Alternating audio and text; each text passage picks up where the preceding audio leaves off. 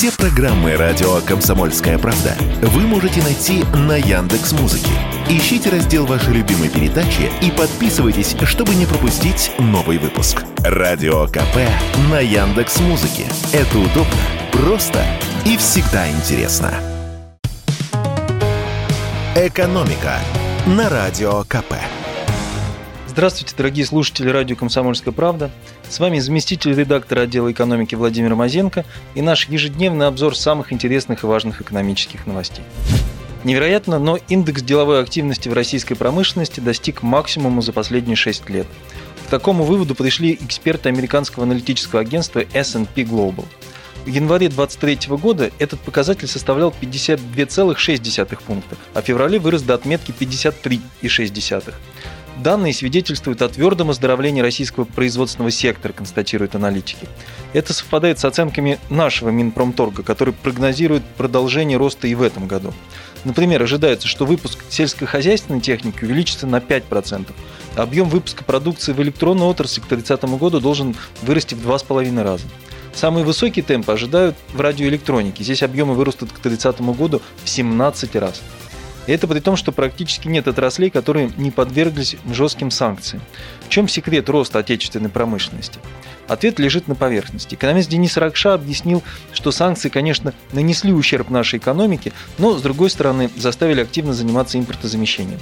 Формально мы занимаемся этим с 2014 года, напомнил эксперт, но только в прошлом году осознали жизненную необходимость таких действий.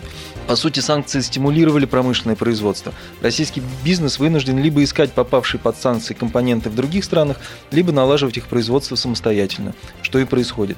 Примечательно, что нынешний скачок промышленности оказался настолько мощным, что превзошел не только невысокие прошлогодние показатели, но и вполне благополучные результаты предыдущих пяти лет. Москвичи осваивают Россию. Речь идет об автомобилях возрожденного бренда «Москвич», продажи которых стартовали сегодня 3 марта в 23 российских регионах. Помимо Москвы это Санкт-Петербург, Волгоград, Воронеж, Екатеринбург, Казань, Ростов-на-Дону, Самара, Нижний Новгород и другие крупнейшие города. Список вы можете найти на сайте КПРУ. В дальнейшем сеть автосалонов будет расширена.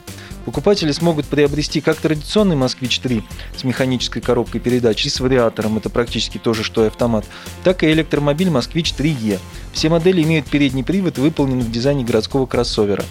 Москвичи с механикой и автоматом оснащены полуторалитровым бензиновым двигателем мощностью 150 лошадиных сил. Максимальная скорость традиционных автомобилей 170 км в час, электрокаров 140. Из интересных опций, доступных в стандартной комплектации, люк с электроприводом, рейлинги на крыше, круиз-контроль, центральный подлокотник для пассажиров на заднем сидении, камера заднего вида. Базовые цены 1 миллион 970 тысяч на машину с механической коробкой передач, 2 миллиона 35 тысяч на автомобиль, снабженный вариатором. Электромобили значительно дороже, от 3,5 миллионов рублей. Выручка российских магазинов падает. Розничная торговля у нас уже 10 месяцев подряд борется со спадом продаж.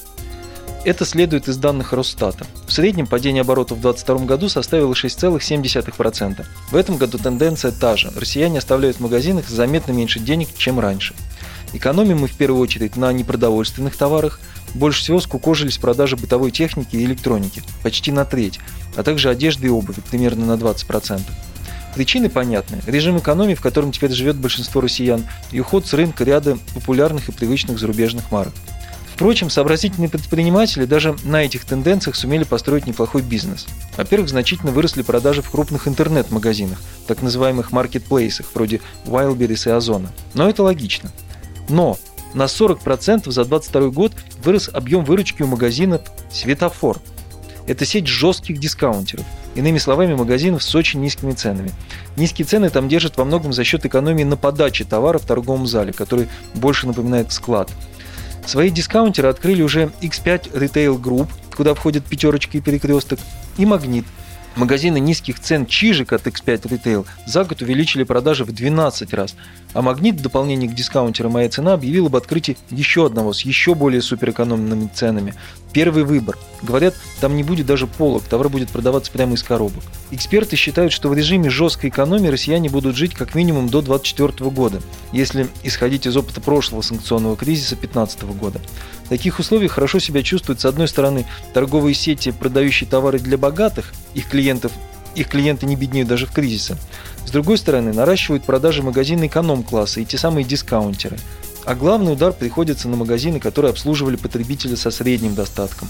Им сложно сохранить прежний уровень цен, а их обедневшие покупатели начинают искать аналогичные товары в других более дешевых местах. Но ни один кризис не длится вечно, поэтому будем надеяться на лучшее. Спасибо за внимание.